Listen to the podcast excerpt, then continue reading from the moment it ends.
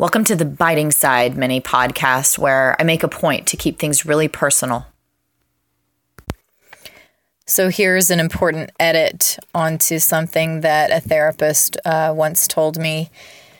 I was speaking with her about a relationship that I was in, and I was talking about how the person that I was in this relationship with uh, seemed to have a lot of things in common with my dad or the relationship pattern that I had with my dad.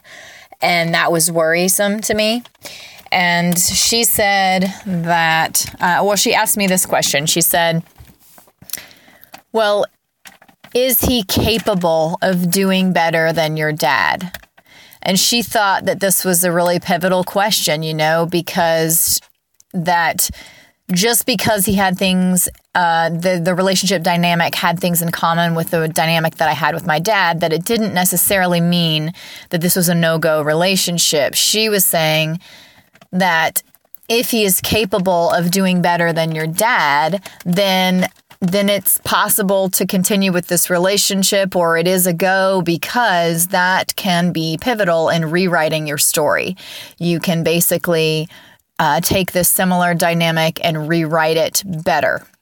Um, and I got that at the time. I thought, okay, yeah, I can see that, you know, where it would be maybe healing to rewrite your story with a similar pattern, um, but doing it better because someone is capable of better. But here are the two big rewrites that I think are, or not rewrite is, you know, overlapping with what I just said. So, for clarity, here are the two big edits that I think were really important because as I lived that out, I mean, as I actually played out trying to be in relationship with that person, I started to realize two big, big, big, big, big important factors. One, the term better than my dad or the gauge of doing better than my dad. Um, well, sure, that could be beneficial, but it wasn't enough. It wasn't the um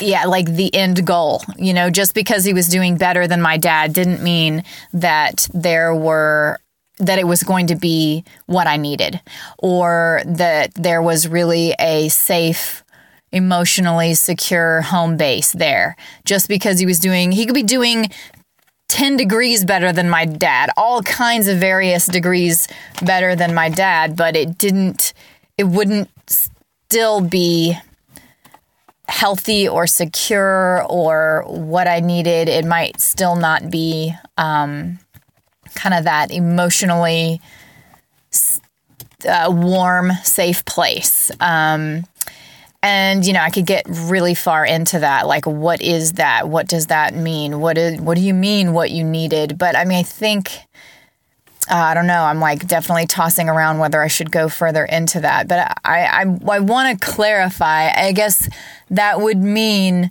something like um, connected and able to negotiate conflict together in a way that things got resolved and felt like they were growing and I felt like I could be me and he felt like he could be him and we were really working on it together. Not perfect, not some idealistic thing where he meets all of my empty needs or anything like that, but a place where we both agreed to be present and do this and that we wanted to do this and that it was going to be a priority to grow like this together and consistently be using it for personal growth. And we cared about it. It mattered to us.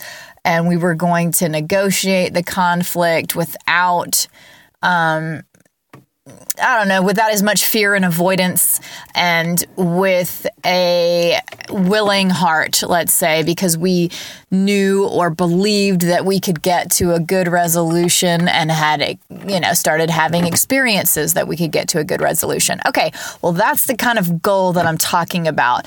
And my dad's situation was so far from that goal um, of emotional warmth and sharing and having each other matter and mutuality and we're both willing. And you know there was it was so far from that that this relationship could have been better than what was going on with my dad to many different degrees, but still not, still falling pretty short of us negotiating things together, still falling really short of we both matter and we're both willing. Um, and it's uh, something that we are negotiating together. This is warm, emotionally flowing, open hearted, uh, sort of uh, safe place, you know, place where we're both feeling good. He can be him, I can be me, whatever. So that clarification was pretty important because at the time I thought, well, yeah, he is better than my dad or doing capable of better than my dad.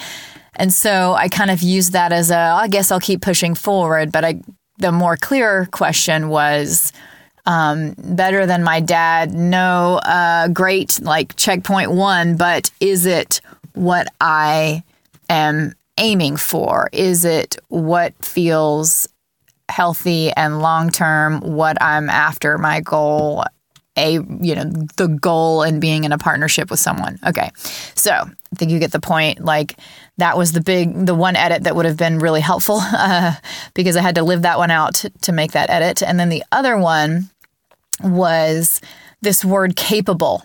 Is he capable of doing better than your dad? Um, and the answer was yes, he's capable of maybe doing better than almost any man that I had ever met, which is why I chose to try to be with him because I did believe uh, there was a lot of capability in him.